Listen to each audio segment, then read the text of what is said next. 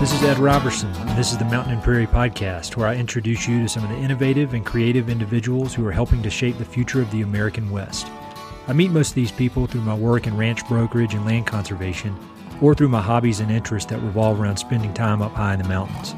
My guests include ranchers, writers, entrepreneurs, conservationists, athletes, artists, pretty much anyone who's doing important work and has an interesting story to tell.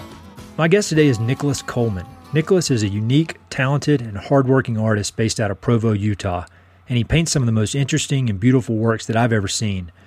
His primary subject matter is the American West, with a focus on landscapes, natural history, wildlife, Native American culture, and exploration. I came across Nick's work on Instagram, of all places, in the middle of the tens of thousands of images and noise and distraction on that app. One of Nick's images stood out from all the rest. It stood out so much that I wanted to see more so I went to his website. The more I learned about Nick, the more impressed I was. He's a multifaceted guy with a fascinating backstory. Nick is not your stereotypical artist. He's a devoted hunter, fisherman, and trapper. And he's also a voracious reader who knows more about Western history than many college professors. He has a very focused and disciplined approach to his art, working six days a week and never just sitting around waiting to get in the right mood. With such a deep love of art and the American West, combined with his rock solid work ethic, it's no surprise that he's been able to make a name for himself in the very competitive and challenging world of professional art. I could have talked to Nick for hours because so many of his interests overlap with mine, and hopefully those interests will overlap with yours as well. We dug into the details of his art and his artistic process. We talked about some of his international travels to South America, Africa, New Zealand, and we also talk about how those travels influenced his life and work and outlook. We talked about his formal education and if given the opportunity, would he do it again? And we also get some advice for aspiring artists. Finally, we talked a lot about Teddy Roosevelt, which is always fun for me. We covered a ton. One quick note on this episode we were recording it on Skype, and we had a few times throughout the interview where the internet connection went dead and I had to call him back. So if you notice a few parts that sound edited, that was just me splicing together the calls. And on that note, I just gave those maniacs at CenturyLink the boot, and I've got a guy coming from Comcast this afternoon to install new internet. So hopefully that'll solve that problem in the future. Anyway, be sure to check out the episode notes on the podcast webpage because we name a ton of books, documentaries, and other interesting information that you should check out. I have links to all that at the bottom of the page. If you love the West, love books, and love learning about interesting people who are doing cool work, I guarantee you'll love this episode.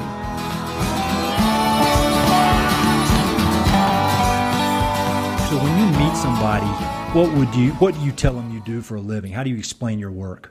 Okay, yes, a lot of times I'll tell them I'm a painter or uh, or, or an artist. Sometimes you know when you say painter, you get confused with a, a house painter.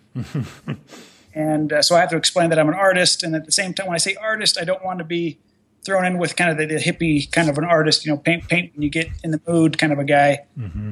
Um, cause I definitely treat this like a job and, and, you know, six days a week and, and from, you know, when it gets light to when it gets dark at night. And, and, uh, but then I kind of explain them, you know, I kind of paint the, you know, the, the history and the heritage of the American West. And, and, uh, I've just kind of grown up with the love of, uh, the outdoors and, and, and history of the West and, and history of Utah, where, where I'm from. And, and uh, there's such a neat, uh, rich history that um, just growing up, I, you know, I read a lot of books and uh, uh, a lot of the old mountain man stories and the, the early Indians and, and uh, just, just kind of fell in love. And, and my dad's a painter as well. And, and I just love the whole aspect of it, the lifestyle and, and, and so so far it's been working out for me. well, just in that quick intro, you hit on all the subjects I want to cover, um, and so we'll just kind of kind of dive in and, and, and break it down. Um, so, so you grew up. You're in Utah. You grew up there. How long has your family been there? So yeah, my dad's family is from Oak City, Utah, which is still a little, really small town, and and uh, uh, and they, they had a farm out there when he was uh, when his mom was younger, and and but then I think they're from I think uh, Scotland uh, and Denmark. That's kind of where their family came from, and and then my mom's came from England in the late 1800s, and, and they're from California, and then Leadville, Colorado. Oh wow! And, and then now now they're now we're here anyway. Um, so did they come? Did they come straight from Europe to the West, or were they were, were they on the East Coast for a while and then made their way? Or part of my yes, part of my dad's family line kind of some came over on the Mayflower, and then some uh, came over later, and then my mom's came from England. I think straight to the West Coast. Wow. And uh, so kind of late, late, late to the the game a little bit. So whenever I hear those those kind of stories, it just reinforces how not tough I am compared to those folks. um, so you said you grew up hunting and fishing and trapping. Um, could you just you know talk a little bit about those experiences and, and how they've translated into your work as an artist? Oh yeah. So yeah, growing up, I kind of grew up in the river bottoms in Provo, Utah, and uh, we had we had a pond and a couple rivers that used to come, you know, feed into our little neighborhood, and, and uh, we were kind of the neighborhood muskrat killers, uh, trappers, mm-hmm. Uh, and that was just you know that was just normal to me. You know that that's what we did, and and then we kind of lived next door to a golf course, and so we kind of took care of the muskrat problem for the golf course, and and they kind of let us go fishing too on the rivers that came in and out. Uh, and they had a you know Memorial Day you know fishing contest every year, and they don't do that anymore. But that was pretty fun, and and uh, we we lived pretty close to Provo Canyon, which is uh, home to all kinds of you know funny little animals and, and deer and and uh, black bear now and, and, mountain lions and, and but you're just kind of growing up before school. I, th- I, I, think my dad just didn't want me to miss out on kind of how he grew up. Because yep. uh, he he had a trap line and, and that's how he would buy his baseball mitts, his first J.C. Higgins you know single shot 12 gauge and and uh, he, we had stretcher boards and everything and and he you know taught me how to skin and, and stretch a muskrat skin and and uh, we were always after some mink, but the mink population is down a little bit, or it used to be when I was a kid, and I think it's getting a little better now. And and then raccoons up the canyon, and we'd go check the traps before school, and then drop me off at school on the way home. So it's, it's pretty fun growing up. That's did, did you have many friends that did that with you, or was it kind of a, a family type thing mostly? A family thing. I had cousins um, that we'd go hunting with uh, in the fall, but it was mainly just just my dad and I, and uh, and you know going out looking for you know little bird hunts and and you know catching baby spotted skunks and and uh, we, we brought home all kinds of funny animals to, to live with us for a little bit. But drove my mom nuts, but uh, we could, not help ourselves. So that's um, do you do you? I know you read a lot. Um, do you study Theodore Roosevelt much at all? I do. He's one of my my favorite presidents for sure. Oh man, we could talk for uh, then. That's I, that's all I do is basically read Theodore Roosevelt books. But I just read one. It's a new one. It just came out a few months ago called The Naturalist. Have you heard about this one? I have, but I haven't got, haven't got to that one. It's just really good. But basically, what you're talking about was was Theodore Roosevelt's childhood as well. You know, just going out trapping. He he was mostly focused on birds as a as a child, but you know, the same kind of thing and just this obsessive love of, of animals. And, um, you know, it, it his politics just like it influenced your, your art. Um, so, so when you look back on those experiences, um, is are there any particular ones you think? It, not it could be hunting, could be fishing, just or any childhood experience you had that was pretty pivotal or formative in kind of directing you towards this career in art it's, it's hard to say if there's a you know pivotal moment. There were so many of them. I guess you'd, you'd maybe say uh, just my dad re- constantly reinforcing you know going into the outdoors and how magical the outdoors were and the amazing things you could find outside. And you know, I have a lot of little bones and, and, furs and skulls that have followed me home from you know just just exploring and. And our, one of our good friends is is the director at the the natural or the the university Natural History Museum, and as a little kid, my dad would take us over there. And he was my, sorry, I'm rambling now. I'm getting getting ahead of myself. He was my dad's a taxidermist too for a while, mm-hmm. and he just he actually just recently uh, freeze dried a little muskrat for me, and and uh, that I got duck hunting about a year ago now, and and uh, he's kind of he's stuffing a fox for me too right now. Um, but he's he's still over there, and, and, as a little kid, he would go into the basements and he'd pull out all the drawers of all the nests and the eggs and the little study skins of all the little birds and and to to me that was just magical to seeing the, the, variety and all the all the species of, of birds and and animals and, and in my mind I remember thinking because even now, I mean, I, I, could probably name a few hundred or maybe close to a thousand animals, but that's not even you know a drop in the bucket to to what the earth holds and and all the funny little critters and everything that is on the earth. So it's just it's just amazing to me how the, the variety of of wildlife that's out there and yet to be seen by me. So. Oh yeah, it's amazing. You really you will love that that Theodore Roosevelt book because they talk. It's the story of Theodore Roosevelt, but then it's also the story of natural history in the United States and the history of that whole movement. And they go into all the details about how they preserve the the hides and, and they you know talk about how they catalog them in the natural history museums. They talk about the Smithsonian versus the uh, you know the, the Natural History Museum in New York. Um, it'll be your your dream book.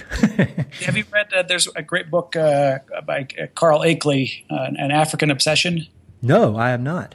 So he was almost he was one of Roosevelt's friends, and uh, they went hunting. One of the first trips that Roosevelt took to Africa was with this guy, or okay. they met up in Africa, or something. I can't remember the exact details. Uh, but he did a lot of. He was in charge of getting the African wing at the Natural History Museum in, in, New York. That was kind of his legacy, you know, dream come true kind of a thing. But it took him almost his whole life and almost cost him his life a few times, you know, to get actually done. And uh, but yeah, he was a friend of Roosevelt. Almost he was almost he almost got to do the the memorial after Roosevelt died. Um, but it was going to cost, I think, I think at the time, like three or four million dollars. It was some oh, crazy wow. That they couldn't do. And then I think I think James James Earle Fraser may have got to do it, or I can't remember who got to do it. So yeah, they they mentioned that guy. Uh, the book kind of concludes with with Roosevelt's big year long um, hunting expedition to Africa, and they they talk a lot about that guy. And what's the name of the book again? Uh, An African Obsession. Okay. Carl Akeley, yeah, it's it's a good it's a good read for sure. So I'll put um, notes on the web page for this podcast. I'll put notes and links to all these books because I'm sure we'll mention a few more. um, yeah, Carl Akeley. Sorry, one one neat thing about Carl Akeley is, you know, he wanted some mountain gorillas for for the museum, and then after he shot one, and was you know on it on it looking at it, and uh, he was kind of shocked how you know close to, to, to human it was, and and then he realized how many hunters were going to come over to Africa to hunt, you know, gorillas. But because of him, you know, early turn of the century, uh, I think probably because of him that they're they're still alive today. Otherwise, with, with early early conservation efforts. Um, but anyway, yeah. he was responsible for getting those guys saved. Sure, and, and that's one thing I, I, had on my list for later on. But since we're talking about it, I wanted to get your thoughts on this. Uh, they meant, they talk about this a lot in that that book I keep mentioning, and you just brought it up. And there's a huge misconception that kind of really, really annoys me. And people think that hunting and a love of nature or conservation are mutually exclusive. It's obviously people who've never been hunting and don't understand it. But, you know, I was wondering if I'd love to get your perspective on that because obviously hunting and fishing and trapping has played a huge part in your life and in your career. And I think your, your art helps to preserve the American West and the heritage of the American West. And you love these animals and love the, the West and the land and wildlife more than anybody. You know it better than anybody. And so, can you talk a little bit just about how hunting uh, has has made you more of a conservationist and more kind of in love with the with the American West and beyond? Yeah, as as I've, I've traveled and, and with my dad and, and by myself and with friends, uh, you know, just locally uh, here in Utah, and then up up in Wyoming and Montana, and, and uh, up into Canada and uh, Alaska. The more hunters you get to know, the more places you know. You know where your your your money is going. You know, preserving the places uh, where you're hunting. Otherwise, you know, there's so much money that gets poured into. Um, you know, hunting licenses, and, mm-hmm. and I think I was reading an article here in Utah that talks about how many deer are killed, you know, just by cars the cars alone do a lot more damage than the hunters do. Mm-hmm.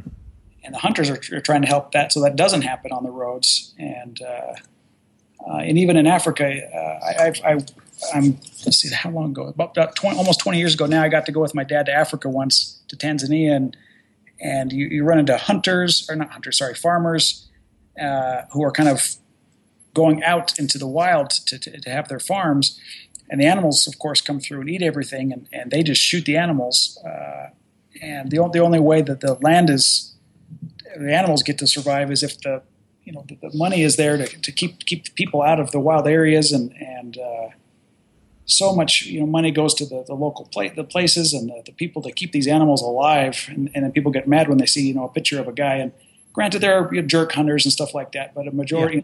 The money there's so much money and the only reason the animal is still alive is because of the hunters yes yeah i completely i mean you look at, at any species uh, you know just focus on the american west and um, if it weren't for the hunters, uh, you know, bison would have been extinct, no question about it. And you can just go down the list. It was the same for elk, same for deer, and it was, you know, it, it was a lot of these um, kind of wealthy eastern hunters who had the sense to to they wanted to be able to continue hunting and wanted to be able to continue enjoying the West, and so they you know they were able to pull some strings up high to make it make it happen. You know everything from the Boone and Crockett Club to, to actual government regulations. So um, I, I, don't know why people can't get that. It, it's uh, it's a constant source of frustration for me. friends and I talk about this, and my dad and I talk about this, and and it's it's weird because they get it's the same people who I think you know grow up in the cities, don't get out much, or don't have the opportunity to get out much. I kind of feel bad for them sometimes. Sure. And uh, they think that you know people who go hunting or like guns are nuts, you know. And I look at people who maybe uh, are drinking and partying on the weekend, I think they're nuts. I agree. you think about the problems with alcohol and, and drugs and all kinds of other, you know, inner city problems, and you know, so many things could be solved if they someone took them outside to go camping, you know, once in a while, and and uh, show showed them what what how the other half lives, I guess. Yeah, I 100% agree. Unfortunately, though, it's, it's not even the other half anymore. I think it's like the, the other 1% or 2% of people actually get out and you know push themselves hard. Um, so you mentioned your trip to Africa, and then just in doing a little bit of research, I saw that you've you've spent some time in South America, I think, uh, New Zealand. Um, can you talk a little bit about how those that those trips, that international travel, has influenced your outlook and then also your art? Um, yeah, uh, traveling. I mean, what's what's so funny is, is you get. I've been able to travel. I've been really lucky to be able to travel, and you just kind of see you know different cultures and and realize you know how gr- how grateful you I am for uh, the freedoms we do have. And uh, living down in Brazil as a missionary down in Brazil, you know, doing service and and and I remember asking, talking to people about hunting and how a lot of guns were illegal and hunting was illegal, and but then seeing you know how, you know the drug problem and that there were guns down there and people you know just up the street from me getting you know killed and, weird funny gunfights and stray bullets hitting the outside of our houses where we're having lunch and stuff like that, and and uh, and talk about a pretty you know and a wild place Brazil can be. I was down towards the south. Oh, it's uh, the frontier, man. Oh yeah, and uh, um, but I, I, just I remember thinking to myself, man, if these people knew. You know, you know my background or where I come came from. I would imagine I would be kidnapped, but uh, and held for ransom. But I, I, think you're in there in a service capacity, and they, they kind of if they can if some leave, leave you alone, you know, if they're looking for trouble. And, and other times I was able to, you know, talk my way out of some of the dangerous situations I got myself into. And, and, uh, but just talking, talking to people and, mm-hmm. and then, uh, but then going, going to other places like New Zealand where it's a little bit more laid back and, and it kind of feels like you're transported back in time. And, and, uh, you know, the hunting was a little bit more relaxed and, and, uh, um, it just uh, I, am just I'm just thinking back to you know the amazing mountains and and uh, you know some of the you, you, just feel good when you get out into open places. I think and and uh, I, th- I, think there's there's something to, to, be said about that. You know, if if if all else, uh, hunting gets gets you to places that you wouldn't go otherwise, and regardless if you if you bring anything home with you, uh, I, I think you're better for it. So. Yeah, I agree with that, and I think you know inherently you're going to be pushing yourself physically when you're out there and if you're in a foreign country you're pushing yourself mentally because you're at least when i go to foreign countries i'm a little little on edge but i think it, it stretches your comfort zone and makes you a, a better person in the end. At least that's my experience. Um, so you are um, from from what i understand you've been painting and, and drawing and, and, doing art your entire life. And then you've also got a degree uh, that's what you majored in in college. Is that is that correct? It is, yeah. So, what are your thoughts on being self-taught versus being, um, you know, uh, academically trained in art? Because it seems like you've got kind of the best. You've got both Um, and so, what do you think about that? so I think now there's more for for an artist. There's more opportunities now. I think with with the internet and and the different uh, academic schools that have actually popped up in the last few years. Uh, when I was 21, uh, getting back from Brazil, boy, I, I, you know, I wished I remember reading a lot of books on, on the early academies in France and, and New York, and and uh, thinking, oh man, I you know I longed for that that kind of an education. I think I the idea of it was probably better better than if I actually would have done it because I'm kind of a I kind of someone tells me what to do and I kind of do my knee jerk reaction is to do the opposite of what they tell me to do. Uh-huh. and then so at the college I went to it uh, here in Provo, uh, Brigham Young University. I definitely ran into some opposition. You know, kind of doing what I do now. You know, the um, you know landscapes and, and wildlife and and uh, historical uh, scenes and and you know people tell me that's already been done and and you know my kind of response was well it hasn't been done by me. And I love this stuff too much not to do it. You know you can't you know how how can you tell me not to do it? You know that that was the confusing part is because they're kind of trying to push this you know postmodernism thing and tell me to to use my imagination more and and they, they didn't really have any any examples to show me which was you know as teachers you'd think that they were or professors they would do that kind of stuff. But it was kind of a backwards. It was kind of you know fighting uh, against this weird standard that they couldn't even show me or explain to me, and and uh, so I did my best to do what they wanted me to do, and I did their assignments, and and uh, but definitely growing up with, with my dad, he was my best teacher, even though he'll say he was you know wasn't made for teaching or he was the worst kind of teacher but I, I, think a lot of it had to do with you know my enthusiasm and especially my dad because his was kind of self-taught and he had a similar experience at the same college and until a professor that he actually liked said you got to quit man. This is this isn't doing you any favors and and uh, did he quit? he quit yeah. Wow. And then my mom she told me she goes you have to go. She goes if so if you finish i'll let you do whatever you want to do. And so that was kind of my that's what I had kind of had to do. So I went every term and semester, so I was done in about two years. And oh, nice. And I, I think if I had it stopped, I probably wouldn't have gone back. So, do you think it gave you a kind of a, a good I don't know, like a base level of knowledge that you don't even really know you have now, or was it? I mean, are you are you glad you went, or do you think it would you would do it? Would you do it again? I, right now, I wouldn't do it again, but uh-huh.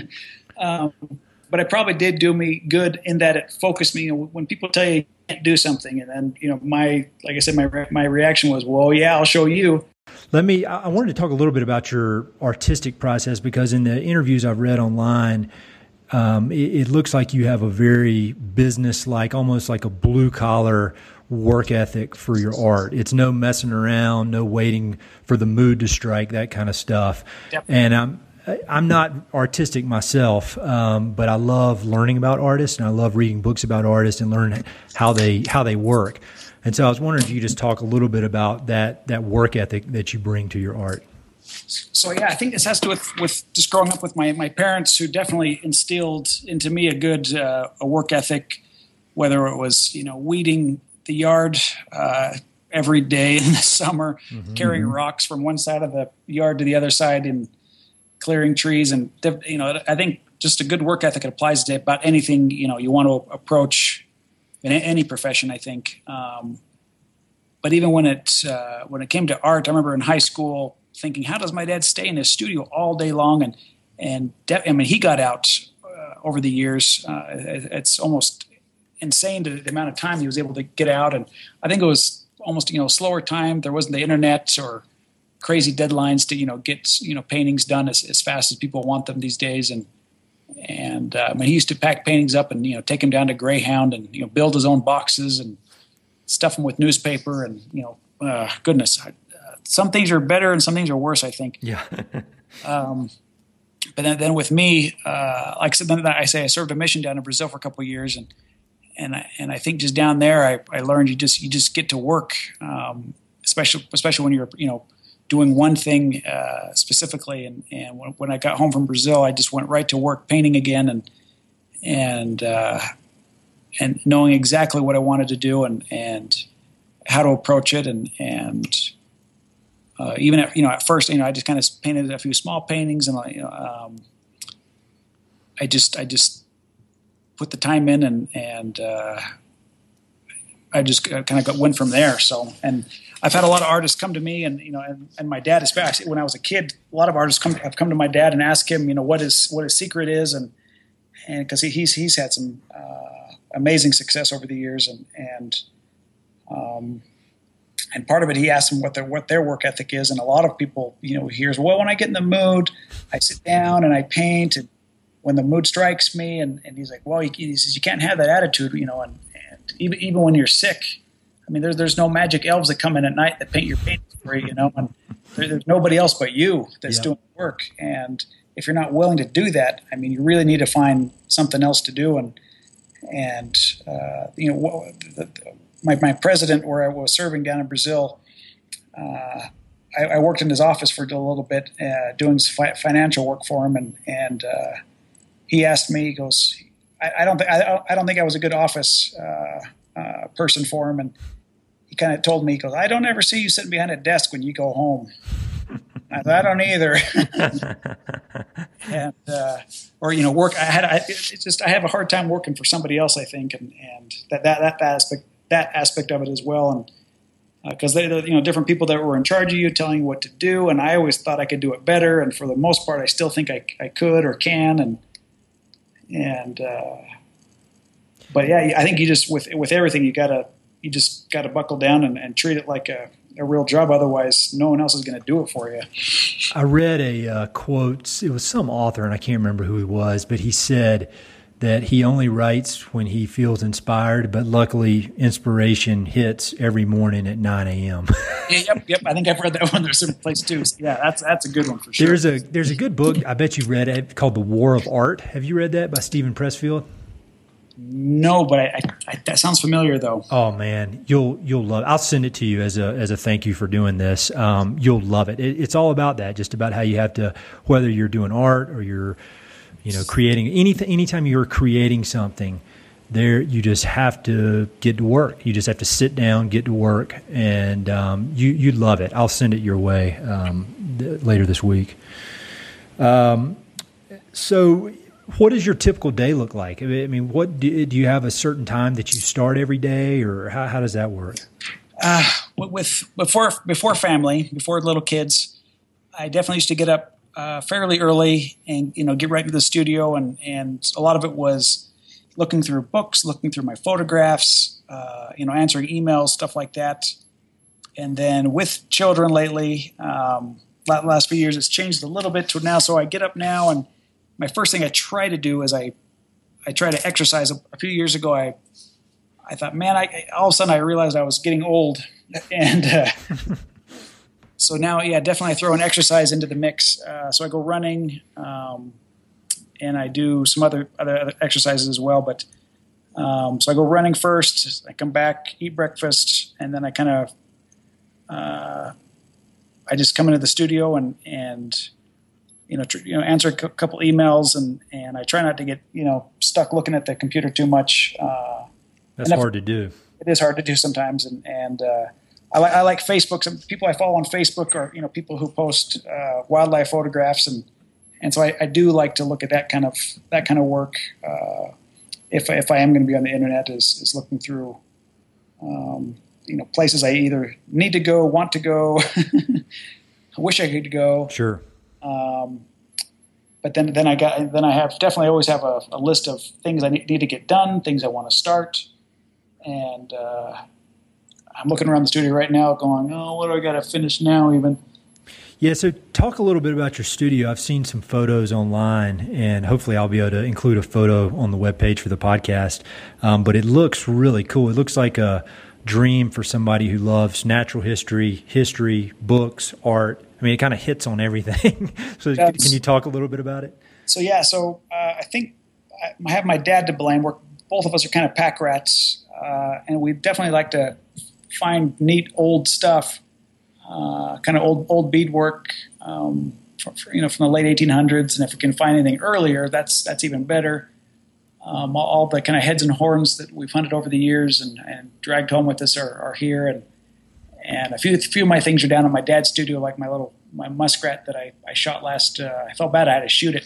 It was the last day of duck season, and I just scared away about 25 ducks that flew south and never came back. and I saw a little muskrat waddle out and you know onto the this frozen pond, and I'm like, well, he's a goner. and he's living forever though in the studio. He's, he's, a lot more famous than he would have been. He's, he's good. He's a good. He's good looking. So um, I'm glad I got that guy. And I, I, t- I tend to paint. You know, in my landscapes, little muskrats always make their way into my my painting. So uh, hopefully, he's he's immortal somewhere along the way. uh, um, so you obviously love history. Um, what role does has your love of history played in your in your work? I know you have a lot of Native American themed pieces that I've seen online. Is there a is there a certain time period that you especially like?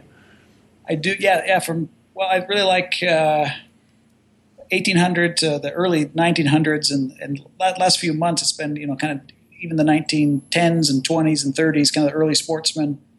Um, you know, fishing in canoes and and and kind of the Adirondacks and and the uh, you know certain lakes up up in Canada and, and uh, uh, but yeah, this is kind of kind of the early craftsmanship of the of the uh, late 1800s and early 1900s. There's just you know certain way uh, men built things uh, that just still stands out that, that, are works of art. You know, the, the old guide boats or the early birch bark canoes and and uh, even the early early motorcycles, um, Indian and Harley Davidson motorcycles, mm-hmm. turn of the century, are have made their way into a couple, couple of my paintings recently, and and uh, there's there's some, something kind of even though it's not timeless, there's something timeless in, in, my mind, the kind of romantic vision of, of my West uh, that I want to see and, and, share with people, and, and uh, um, to just make it make it fun for me to to be in the studio and, and paint. I think so. When you're creating a piece of art, do you base it uh, is for like a landscape? Do you base that on a specific place that you've been or you've seen photos of, or is it imagined, or is it kind of a combination of both? Kind of, yeah, definitely.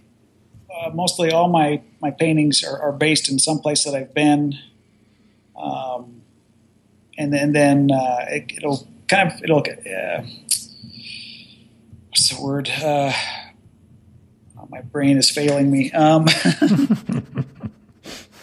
it'll expand from you know a, a, place that I've been, then it'll go to a sketch, and then I'll pull up photographs from my trip, you know, back in the studio, and then whatever you know what I want to see in that that that's kind of where you know my imagination will will uh, you know change it a little bit.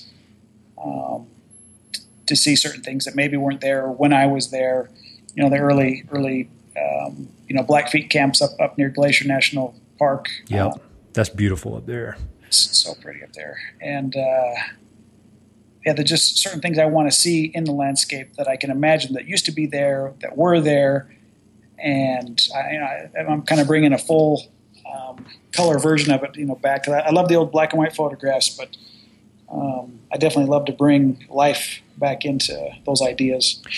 Yeah, there's again, I'm not an artist, so I don't even know the right words to describe it, but I, I came across your work on Instagram of all places. I think uh, Filson, the outdoor company, I think yeah. they had featured some of your work. And, you know, on, on these social media things, there's just so much, so many inputs, and you're just scrolling through and half of it doesn't even register. But I remember when I came across it was one of your landscape uh, pieces, Native American piece, and it just I just froze it and I stared at it, and it was the the colors are what drew me in. And then when you look, the the level of, detail that you are able to do without it looking like a photograph, you know, it's still a, it's very artistic. Um, and that's that's one question I had about the the level of detail, especially I've noticed on some of the Native American pieces. Uh, did did that take a lot of research to figure out how to how to paint those those people so that it is historically accurate? Definitely, and so yeah, a lot a lot of reading and a lot of studying old photographs. And between my dad and I, with all the kind of the war shirts that we have, the blankets, uh, the moccasins, the knife cases, the, the, pipe bags, and and all kinds of stuff, um, we've been able to, you know, for the most part recreate it as you know as, as historically accurate as we, as we can. And there's a lot of other artists that will do it. You know, there's um, there's always you know that kind of stereotype, you know, the charging Indian or the, you know fighting cowboys and Indians. And, sure. And the kind of what might what I think my dad and I like to approach and, and see is is uh, kind of just the restful living part of, of the West. You know, you know surviving or or back in camp um, w- with your campfire and and just just living you know the life. And it's not it's not a wild and woolly life, even though I like that aspect of it too.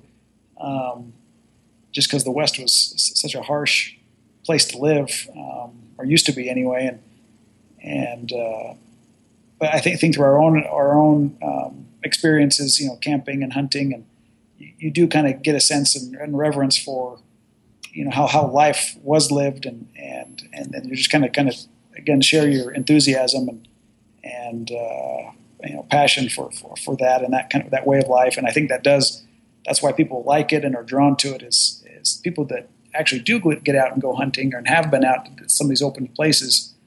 They kind of and I've heard this from a lot of people, and this this is what kind of makes me feel good is it's not that they're complimenting the art, is they kind of say, "Oh, it feels like I've been there before. It yeah. looks like I could walk into that painting," and and that, that those are the kind of compliments I like to hear because it you know kind of we're kind of kindred spirits, um, and uh, it, it just make, makes feel that much better, like I'm doing my job right.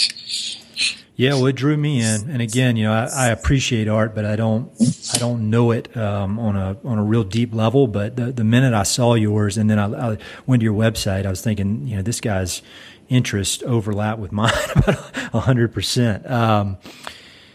As far as back to the Native Americans, if you had to recommend one or two books, if somebody doesn't know anything about Native Americans uh, in the West and they want to get a good overview, do you have any good books that you would recommend?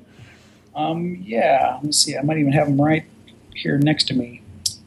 Um, actually, there's one. Let's see. It's called. There's kind of one. Okay, make this right behind. One second.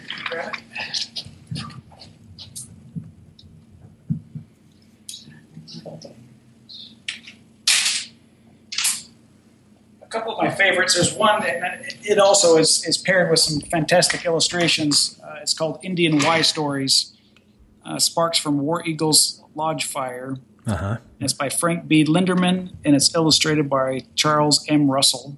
Oh, yeah. And then there's another book that I liked, and it's called uh, Crowfoot.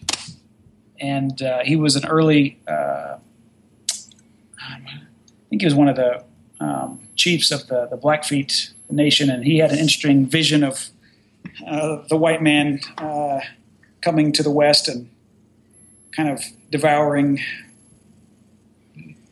what you know what what, what used to be the West. So he, he had kind of had a, a prophetic vision of what was going to happen, and he was trying to kind of get along with the white man, and as opposed to fight him, because he realized how many they were coming from Europe. Mm-hmm.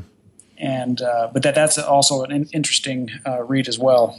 That's great. I, I hadn't heard of either of those. That's exactly why I ask.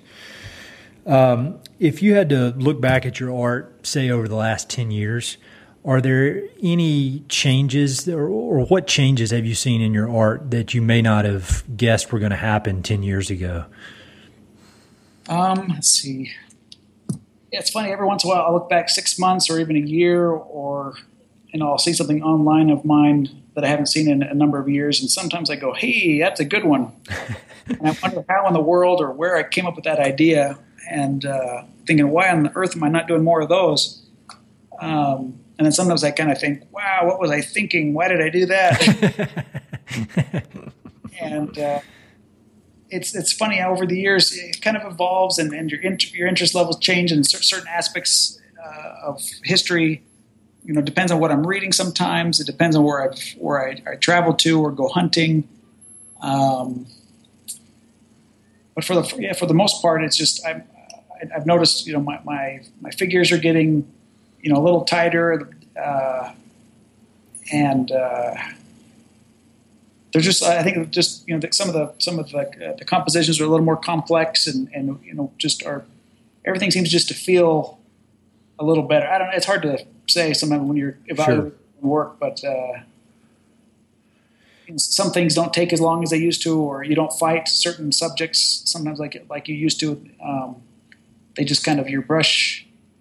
I don't know. Sometimes like it's funny. Sometimes things just happen mm-hmm. nicely, you know, easier than they used to. Is I guess the only evolution I can I can think to. Is this is kind of a weird question, but when you paint, is it is it difficult for you? I mean, does it is it kind of a thrashing type process, or is it enjoyable when you're doing it, or maybe a little both? Because I know whenever I write, and I'm not a, a ultra talented writer or anything, but it is excruciatingly hard.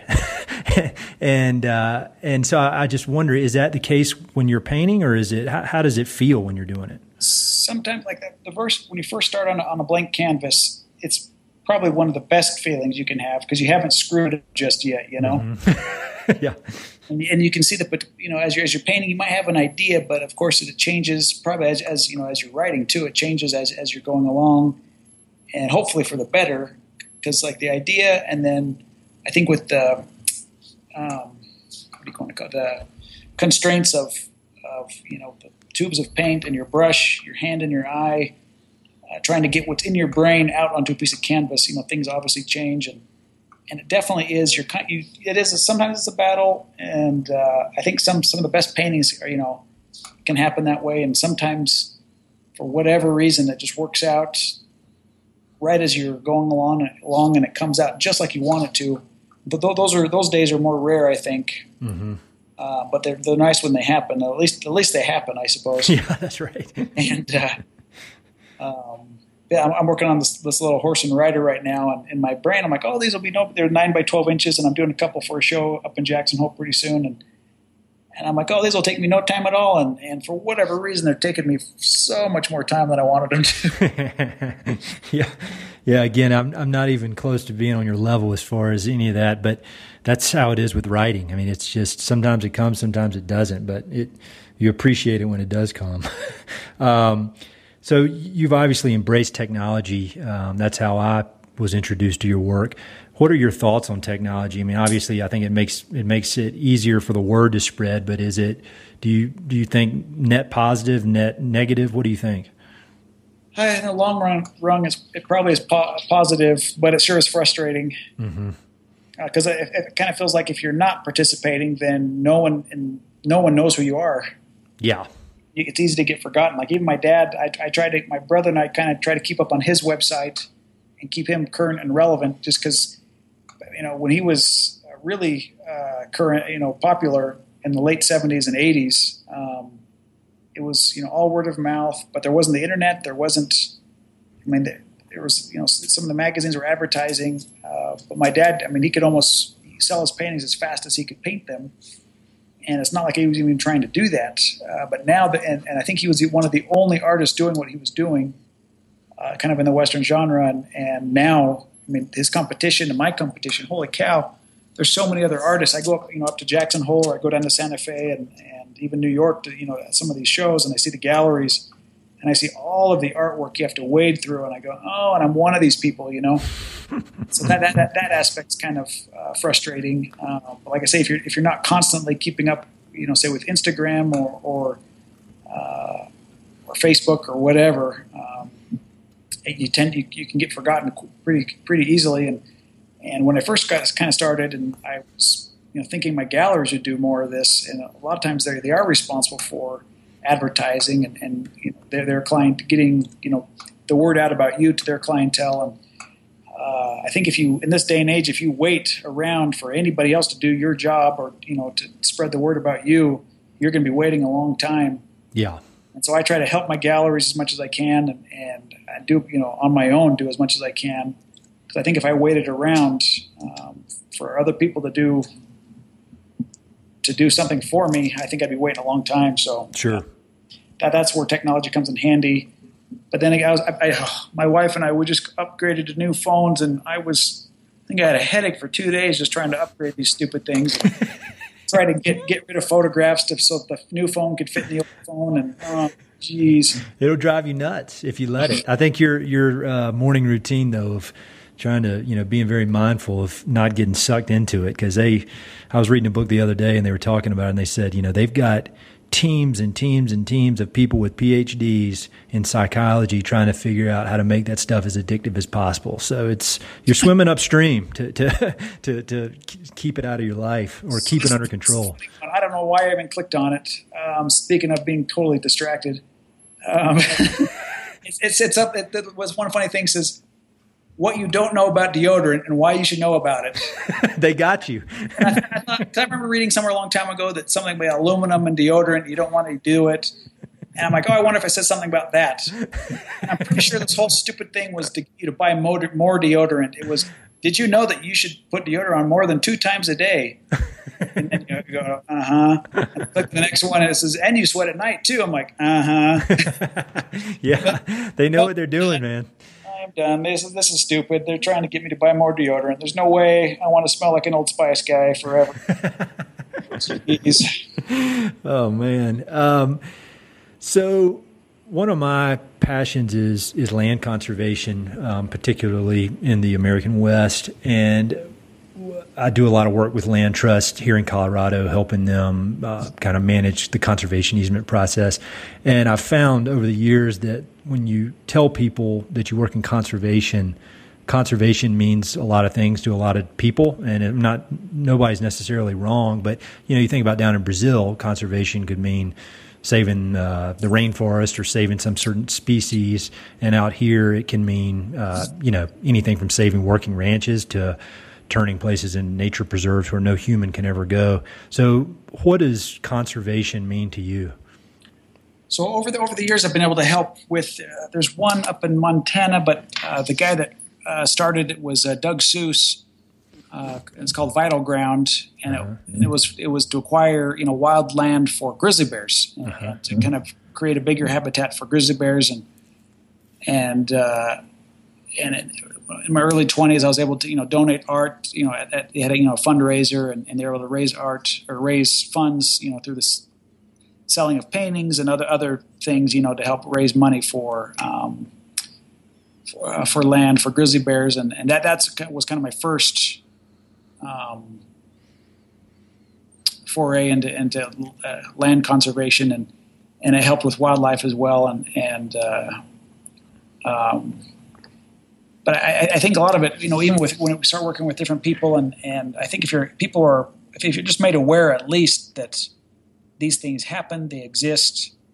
Uh, um, I think it can help people understand that there is a need for it. Um, and like even even Teddy Roosevelt, I mean, I, remember standing in line at the New York History Museum or Natural History Museum in New York and reading, you know, the some some of his um, quotations about conservation and, and, how important it is, and it's it's neat to see how um, uh, he especially you know saw into the future and, and, saw the need for it and saw what was going to happen without it, mm-hmm. and um, but yeah, just knowing knowing of him too at an early age, you know, keep kept kept my eyes and my mind open to. Uh, being able to, you know, at least try to help um, try to sa- save land for future generations and future animals that, that needed needed more help than, than that they weren't getting otherwise. I mean, because what, what, what can they do for themselves really? Yep. Other than wander around and, and get in trouble. So. yeah. Well, I think from my perspective, it seems like you you create an emotional connection between people and the land, and you know whether your emotional connection comes from hunting or from hiking or from mountain biking or whatever, I think in order for somebody to be a conservationist, they need to have an emotional connection to the land. And I feel like you do a, a, yes. a wonderful job with that. Um, just instantly, like I said, when I was flipping through Instagram, I saw it and I was just drawn in. Um, speaking of Theodore Roosevelt, just to go off on a side note here, what are your favorite Theodore Roosevelt books? If you were to recommend books for somebody who doesn't know much about him, a good one. Uh, my wife driving I was driving her nuts by being excited and telling her stuff after you know every day I was reading it. And she's like, "Really? Our wives could start a support group together on that." Oh yeah.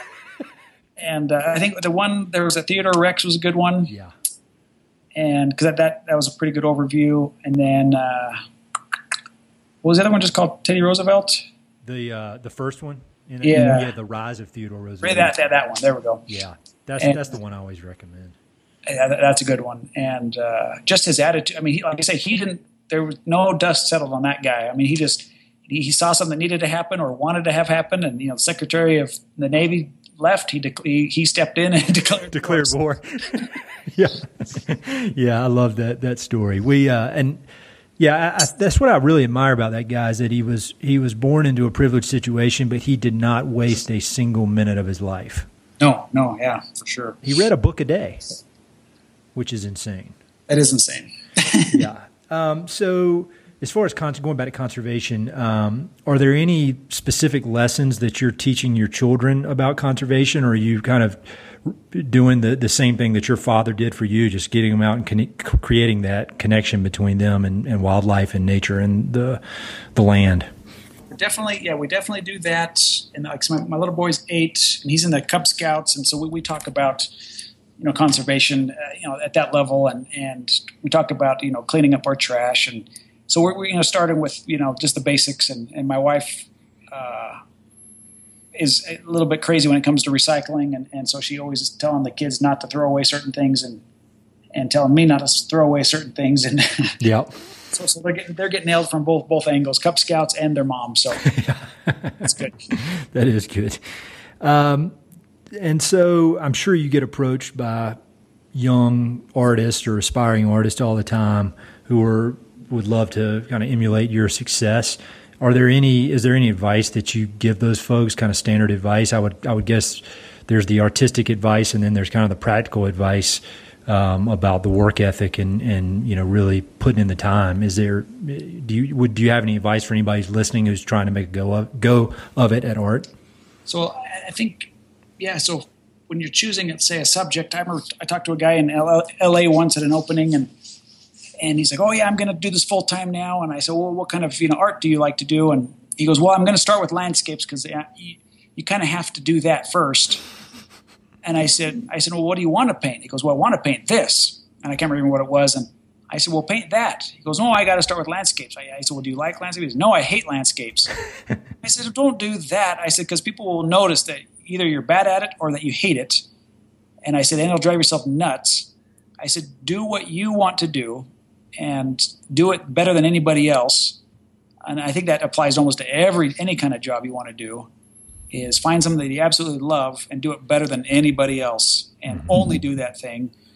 And like I say, do all that you can to to make sure that you know people see that you're doing it. And then if it's, it's art related, try to find a gallery that has maybe you know that you would feel good hanging. You know, look against other you know artists that are in that gallery and then again, once you if you make it into a gallery, don't think that oh I've made it into a gallery. That's the other misconception is people go oh if I could only get into a gallery, then I'll, I'll have made it. Mm-hmm. That's the first step, and then the next step is to make sure that you know you're kind of the squeaky wheel, and you know working with your gallery owners and and making sure it's as easy for them as possible to sell your work, and make sure that, that you're nice to them because otherwise you, you know you're gone, and if you're a jerk they're not going to talk about you or they're not going to help sell your artwork because they remembered that you were not very nice to them and and uh, but again that, that almost applies to just about anything in, in life and, and jobs and uh, you just have to, you just have to buckle down and and uh, you know do do your best for sure so. Sure. I think that advice about being nice is is so often overlooked but I think it's so important.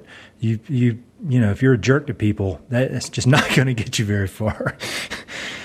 All right, I've got um, just some kind of quick, I call rapid fire questions here for the end. Um, and you don't have to give quick answers, but um, I've been asking these of all the guests, and I've got some really interesting answers. Um, the first one is once again back to books. If you had to pick your favorite book or a book that you've recommended to the most people, what would that be? Huh. Let me think real quick here. um, hard. Let's see. I'm trying to think here. I'm looking around on all my books. That's a very hard question. I don't know how I would answer it. That is a hard one. Um, I think the most interesting book I've read lately too. Um, hmm. Well, I'm, reading a good one right now. I'll just recommend this one because I have recommended it to a few people and I actually given the book out. So oh that, yeah, that counts. Uh, I think it's called Man Meets Grizzly. Oh wow, okay. Kind of early, you know, early big grizzly bear stories from you know, Yellowstone and bear attacks, and and it was one that my dad uh, gave to me when I was a little kid that really freaked me out. Talking to you know, people getting their jaws knocked off and, and and there's another one called yeah, Life and Death in Yellowstone, which is a good one too. So great. Talking about you know running into black bears and and the problems they can cause. So, um, do you have any favorite documentaries? If you if you watch documentaries, yes, um, the Lewis and Clark documentary. I think National Geographic did it, mm-hmm. and that was pretty good. And then there was I'm trying to think of the other one. Um, the one about Wild Russia is fantastic. I think National Geographic did it. Uh-huh. Uh, what's the other one? Um, there's kind of a neat one on uh, an artist named Maynard Dixon. Uh, kind of explores his, his early career and and, and uh, I think he ended up in Utah and and died in Utah, but uh, he had a pretty amazing life. Um, but it, it's it's it's pretty cool documentary, and I think it's on PBS. Cool. I'll have links to all those, and I haven't. I've seen the Lewis and Clark one, but I haven't seen the other two, so I'll, I'll definitely look those up. Um, other than hunting, fishing, trapping, and painting, what do you do for fun? You said you you like to run.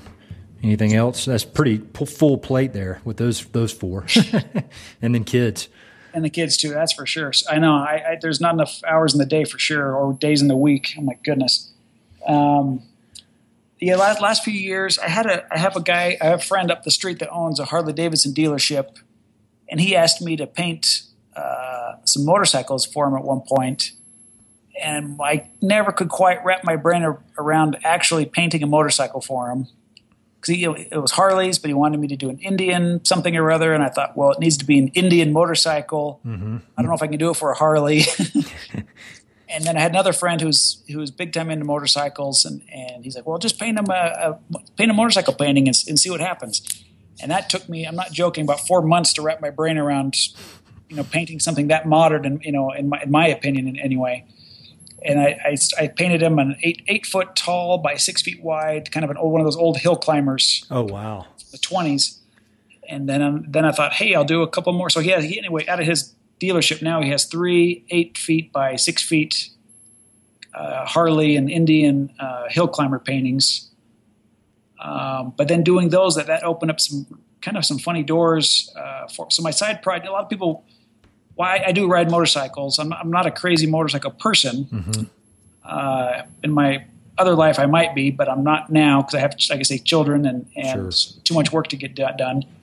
Uh, but it's opened up some funny doors over into Spain and France, and I, have done some uh, other motorcycle paintings. Uh, and some people have you know seen it on Instagram and Facebook, and, and I've been invited to some to some shows that I otherwise normally would not be invited to and uh, it's just another kind of group of fantastic people that that really appreciate uh, the artwork and and, uh, and and the motorcycles and the history of, of you know early motorcycles. Because I, li- I, like to paint kind of old motorcycles as well. Mm-hmm. Um, those are my favorite ones anyway. And and uh, although recently I'm uh, I have, I have a '74 Yamaha XS650, and I was out riding with some friends the other night, and as as it broke down on me, I thought, you know, a new motorcycle might not be a bad idea. Yeah, it would work. Uh, I probably wouldn't die going downhill, and I'd be not on the side of the road right now. So yeah, there's that part of it.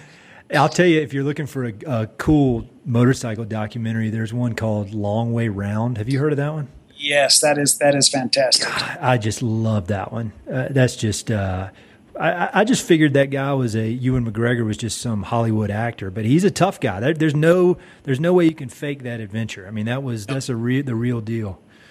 When he starts, it was funny watching him start out. You know, when he was having a few of his wrecks and getting gasoline in his eye, and all these horrible little things were happening to him. I thought that would be me. I would be the guy yep. falling down, getting gas in his eye, every dumb little thing happening. That would for sure. I'm the, I'm that guy that always has something screwy happening with him. So. Oh yeah, he he learned the uh, trial by fire there. Oh, yeah. Um, and so, in all your travels throughout the West and throughout the world, is there one uh, event that was the craziest thing that ever happened to you? It could be scary, it could be funny, just a, uh, the most memorable, crazy thing that's ever happened to you a good memorable thing that happened to me. Uh, I was hunting with my dad up in Alaska in 2001, I think, and we flew in. It was the Stony River, Alaska, and we flew from I think it was Anchorage to Lake Clark, and then Lake Clark to the Stony River, and then we took another little plane and landed up uh, a little valley. You know, with big, you know, Alaska's fantastic. These big, giant, brand new mountains, mm-hmm. and we landed up this little valley I think called Tired Pup Creek, and it was this, this little creek, you know, winding down out of the mountains. And we landed kind of in a rocky uh, riverbed and and uh, we're moose hunting and, and, and, black bear hunting. And and we're there for about three days looking around and, and realizing there's not that many animals. And the weather on the second and a half day started coming in and and uh, we it started raining one day and we had our hip boots and we're wading through this river you know and it was about two feet deep at one point and we made our camp in the middle kind of where the river divided. So we're kind of out in a probably a seven, eight foot island, mm-hmm. tall. And we were up. To, we had spotted a black bear, so we're hiking towards it, and it, you know the mountain straight up, and and uh, uh, my dad couldn't make it, so he he stayed down kind of below, and and we're we're hoping to use him as as we got up higher towards the black bear. He could in the binoculars, we're hoping he could point, you know, either to the left or the right. Yep. But as we got up, we realized we couldn't even see my dad anymore because the mountain was so steep; it kind of curved and he's at the bottom, and he just completely disappeared. And uh, the weather kind of came in, and it was—I mean, it was just a torrential downpour. And we kind of hid under a rock, and me and the, the guide are, are just kind of you know eating Hershey bars and and hoping the rain is going to pass. And we couldn't see anything, let alone a bear. I mean, it, it was you know the, the clouds had come in, the rain had come in, and we're sitting under you know in a crack under this rock, and we're hearing you know other things crash down around us. And my guide kind of goes, goes, if this rock starts to move, we got to move quick. I said, what are you talking about? He goes, all those noises. I said, he says, are you not paying attention? Those are rocks, just like this one, tipping over and rolling down the hill. I'm like, oh my gosh. said, okay, okay. And then uh, we looked for the bear just a little bit more, and he was calling in. He, I remember him using the radio to try to call the airplane in, and we couldn't get through a signal through. And uh, we, well, we're soaked. We better we better get back to camp. And it's starting to get dark and we go down and the river that we had crossed that was two or three feet in the morning was now up to the almost top part of our hip boots you know and and I'm, I'm, he, we're holding a stick and he's kind of helping me you know cross the river a little bit. And yeah. we stop at one point and you know a whole tree floats by us you know with the tree stump out. And we're like wow this is getting deep all right. And then uh, we kind of go back to camp and my my dad was you know telling us how he was worried about us and and uh, but then the rain keeps coming. It's heavier and heavier, and this this island where, we've made camp, you know, both sides of the river now are all the way eight feet to the top, and, and kind of. And I, I remember taking a leak at the at the where it uh, broke, you know, to go left and right, and seeing the river kind of break over the top of this little island we're at, and thinking, "Oh crap, we're screwed." We couldn't get we couldn't get the radio, you know, to the to the airplane, and and uh, we go back down to our camp, and I, am I'm, I'm starting to dig a trench, you know, seeing the future coming our way. And our guide's like, "Hey, can I put my camp?" And the water, the river started, come, you know, kind of breaking through. So I'd already dug kind of a half trench river to break it off from where our camp was set. And uh, pretty soon, where our guide's tent was was a new river. And then it was, you know, one in the morning, totally dark, still raining. I'm thinking, man, we're gonna make up to swim for it, you know, tonight. and uh, um, about two in the morning. I think the rain just completely stopped. Wow. And we're like, and, and, and both of us, my dad and I, are like, oh, thank goodness, you know. And then uh, that next morning, you know, we're totally, we're still soaked. yeah. And then uh, we saw where the river was, and and uh, the river had come down quite a bit. But we heard later why the radio couldn't come get it, or why they couldn't get the radio, is they had to tie their planes. You know, the big river that our tributary was feeding into was about 20 feet overflow flowed and, and, flooding, and they had to tie their planes up into the trees. And uh, uh, I remember thinking, man, if we're gonna have to walk out of here, this is gonna be a long walk. and uh, especially in Alaska, every, there's no there's no easy way up or down or straight across. And uh, but anyway, yeah, we, we were we were able to clear a new kind of r- runway, and I, would, I was the first guy out, and my dad he was he told me after he saw me take off because I remember we'd set flags, you know, 80 feet long. We set some flags and our plane was taking off, and I remember we passed the last flag and we're still on the ground, Oof. heading straight for you know a big line of pine trees. Yeah, take off and then slowly turn to the side and make it around the trees. And my dad's like, "Oh man, if he dies, my wife's going to kill me." or his mom's going to kill me. And we, we made it out okay. And, and, uh, but that was probably the, the one time that we've never, re- never shot anything on a trip. And, and, uh, but yeah, weather, I mean, Alaska, that's, that's the thing is I think you, there's always, you know, the, there's no magic answer to hunting or there's never a guaranteed animal. And, and I, I, think part of it is you got to put your time in, and, and eventually the, the universe rewards you. So, Alaska is an amazing place. The, the, scale, I've been up there twice, and the scale of the mountains is hard to get your head around when you're used to the mountains around here, which are big. You get up there and you see those mountains, you see a plane fly by, and you're like, oh, now I see how big those mountains are. I mean, it's just, it's amazing. Yeah, that that is quite the adventure there. Yeah. Um, are amazing too. My goodness. Yeah, yeah. So, if you had to pick um, your favorite location in the American West, I don't know the answer to this. I don't have one, but if you if you had to pick maybe one or two, is there a certain place you would pick? Um, just anywhere that's important to you. I think uh, uh, the Yosemite is pretty fantastic. I think you're the third or fourth person to say that, and I've never been there so I, I, was able to go there uh, once a few years ago, and it was early April, so there's still snow and rain, and not not too many tourists just yet. And holy cow, I, I thought this is in America. Are you kidding me? Mm-hmm. And I, have been to Switzerland and, and, the Alps and different places, and, and, those places are fantastic. But Yosemite is just right here, you know. And yep. you know, turn of the century, there was a you know an early campaign for tourism. You know, see America first, and and I'm on that bandwagon for sure. So um, they almost need to do that again. Um, I agree. Another place, not so much in the West, but another place in America that is fantastic and I think is overlooked quite a bit is the Adirondacks uh, mm-hmm. in upstate New York, and the lakes and just the. It still it feels like you're going back in time still. Some of the camps that are up there still, and the lakes and the little small towns, and and uh, and it, to, to me, we, you know, we stayed on, on Brandreth, Brandreth Lake uh, kind of by Long Lake. And uh, we had a, a couple guide boats, and we went out in the early mornings when there was mist, you know, out on the lake, and mm-hmm. and just explored a, a, few of the islands. And and uh, holy cow, it, it was it was it was magic to me. So I definitely recommend that place. Cool.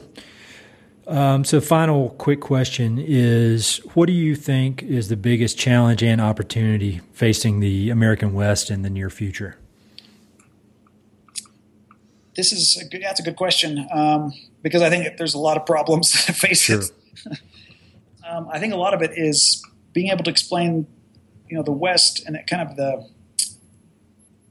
the outdoors to a, a new generation that is, you know, so obsessed with technology, as good as it can be.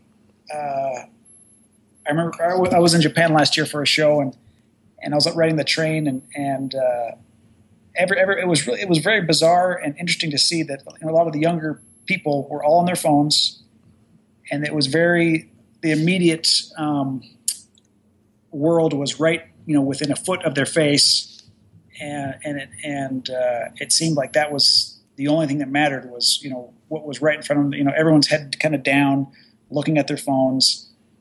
And, and I see that I see that trickling into you know American society, and and uh, it's it's almost it's I don't think I'm that old, but I, I must be. I'm, i must be getting old because it's all this newer stuff and the, the, the kids that are what their interests are are so foreign to me. Mm-hmm.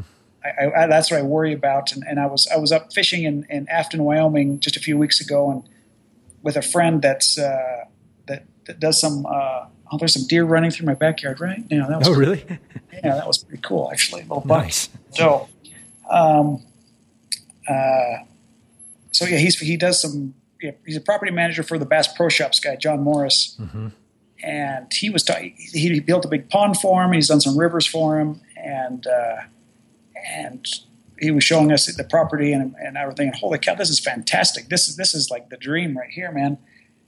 And uh, he goes, yeah, because he loves Wyoming. He says because it takes him, you know, uh, two weeks, two or three weeks to get permits to do anything with the water, the rivers, and he says back in Missouri it takes him you know almost two years or, or I can't remember it was two months or two something crazy you know to to get you know the certain permits he wants to be able to do what he wants with the land and he says he's worried. You know, in five to ten years, oh, here comes a little buck again, walking through my little tube. That's um, awesome.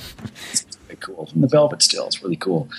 Uh, he, he, says he's worried in the five or ten years. He says all the liberal. Uh, uh, weenie kids, is in his his his words, are going to start making laws and make it even more, you know, even harder to do fun things in the outdoors. He said they're going they're going to make so many laws that it's going to be impossible to do anything fun uh, outside. And and my, my, friends and I have seen it when it's come to shed hunting. You know, now now you have to take a little course to shed hunt, and mm-hmm. it's a two dollar tax on it kind of thing now. And I mean, anything that's remotely fun to do in the outdoors, they want to they want to make you pay for it.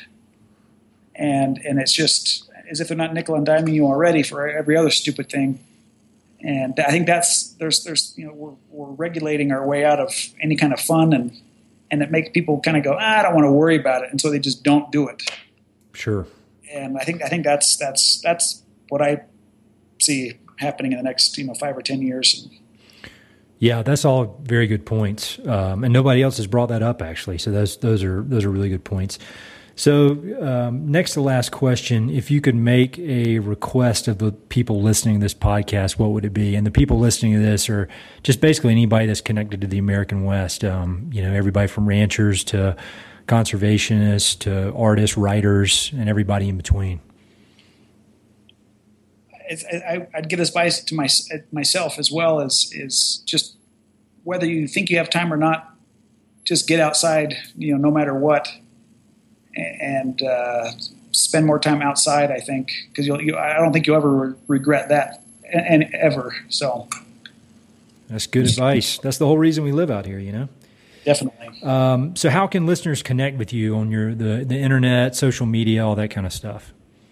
So yeah, I have an Instagram account, which is I think what I mainly share my my what, what I'm up to uh, on. Uh, so Instagram is Nicholas Coleman Art and then uh, I have a, uh, a, website that's connected to that as well, and it's just nicholascolemanart.com, and then uh, uh, Facebook, and then I kind of do Twitter, but not really, so I wouldn't worry about that. Got it. Great. Well, I'll have links to all that. Well, thank you so much for taking the time to do this. It was very, very interesting. I'm sure we could talk for a few more hours, but um, thanks for taking the time. I know you're really busy. Hey, definitely. Thank you. And if you're ever passing through Utah, definitely come by the studio for sure. So yeah, I'd love to do that.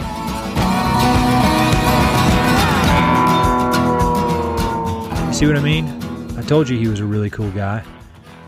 Thanks so much to Nicholas Coleman for taking the time to chat with me. I thought that was a great conversation, and we really covered just about everything that I find interesting. I was also glad to get his book recommendations. It's very rare that I hear about books that I've never encountered before, and almost all of his recommendations were new to me, so I'm very excited to check those out. Thanks to all of you for listening. Again, if you have any ideas for future guests or feedback or anything else, don't hesitate to reach out. All my contact info is on the Mountain and Prairie website, as well as all the social media Facebook, Instagram, all that kind of stuff. Thanks so much for listening. Thanks for your interest. I'll talk to you soon.